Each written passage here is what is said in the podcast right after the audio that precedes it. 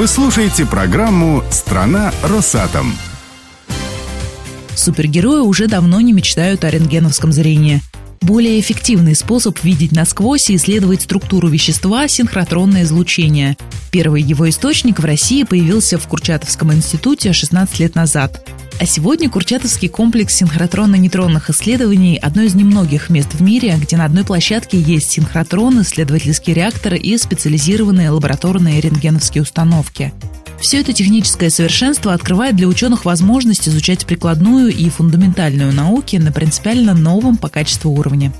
Подробнее об этом Светлане Романовой рассказал заместитель руководителя Курчатовского комплекса синхротронно-нейтронных исследований Роман Сенин.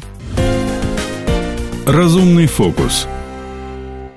Роман, вы можете простыми словами сказать, что здесь находится и для чего это нужно? Комплекс синхротронно-нейтронных исследований предназначен для измерения образцов, подготовленных либо в других подразделениях института, либо в каких-то других институтах. Измеряем разные характеристики. Измеряем, как правило, структуру. То есть мы характеризуем на атомном уровне, как устроено вещество, как устроены ваши образцы, но не только. Потому что мы можем измерять также палеонтологические образцы, уникальные исторические объекты. Мы работаем, например, с историческим музеем. Мы работаем также с археологией археологами. То есть можете определить дату, да, время? Нет, дату мы определить не можем. Это другие из методы. Чего, да? Мы можем определить из чего, мы можем определить какие-то скрытые объекты, которых не видно, то есть внутренние слои, там попытаться прочитать надписи, которые закрыты, не разрушающим образом исследовать внутреннюю структуру. Вот это не наше исследование, но на других синхротронах, например, исследовалась статуя одного из Будд, и оказалось, что внутри нее замурован скелет. Оказалось, что один из Далай-Лам был таким образом увековечен, помещен внутрь бронзовой статуи. Не, не бронзовой, гипсовой гипсовой статуи вру. Это вы определили? Нет, это не мы определили. Это вот подобных? подобных методов. Мы исследовали какие-то другие объекты. Ну, из того, что яркое может быть, мы исследовали ископаемые различные кости и показывали внутреннюю структуру вот в закрытом таком камне, но уже это были не люди, конечно, а гораздо более древние существа. Например, вот очень интересно, мы показывали и исследовали микротвеллы и показывали сплошность оболочек этих самых микротвелловых шариков. Ну, наверное, знаете, такие маленькие шарики из оксида урана, закрыты разными слоями. Мы показывали, что эти оболочки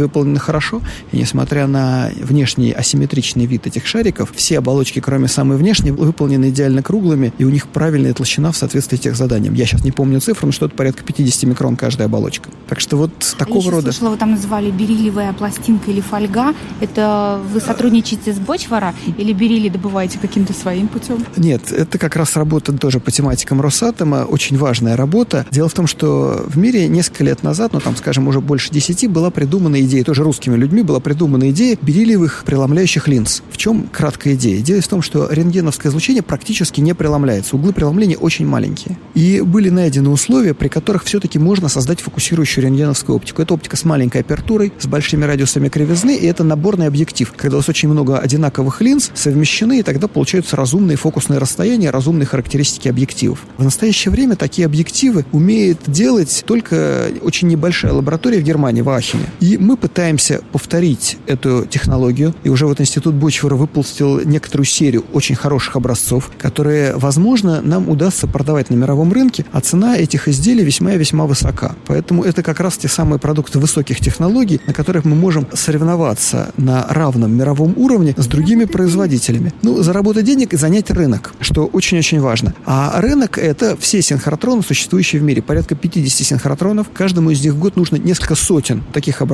При этом характерная цена на мировом рынке вот одного такого образца – это тысяча долларов. То есть это рынок… э, Какого размера этот образец? а это микрограммы бериллия, на самом деле. Это монетка. Тысяча долларов. Да, это монетка, которую вы держите в руке, в которой маленькая-маленькая шайбочка. Стальная монетка 12 мм диаметром. Там 3-4 мм диаметром бериллиевое окошко, в котором с двух сторон отформована вот эта самая оптика. Но вот искусство отформировать эту оптику, совместить, во-первых, там несколько пуансонов и обеспечить микронную гладкость этого всего образца. Вот если вы сможете это сделать, вы такую монетку продаете за 1000 долларов. Ну вот если мы сейчас с вами пройдем, радиослушатели этого не увидят, я вам могу показать миллион, который вы держите в руке, миллион рублей. Главное преимущество, мы можем сделать его, может быть, чуть-чуть дешевле, но кроме того, мы убьем мировую монополию, потому что сейчас единственный производитель в мире этого всего. Институт Ахена, в Германии такой есть город, да. Это один человек фактически, который их штампует. Потребители — это синхротроны, все мировые синхротроны. Начинаем мы работать с ЕСРФ, потому что нам проще всего это сделать. Это центральный европейский синхротрон, там уже мы готовимся проводить с ним первые эксперименты. Если эксперименты будут успешны, они готовы будут купить некоторую первую партию.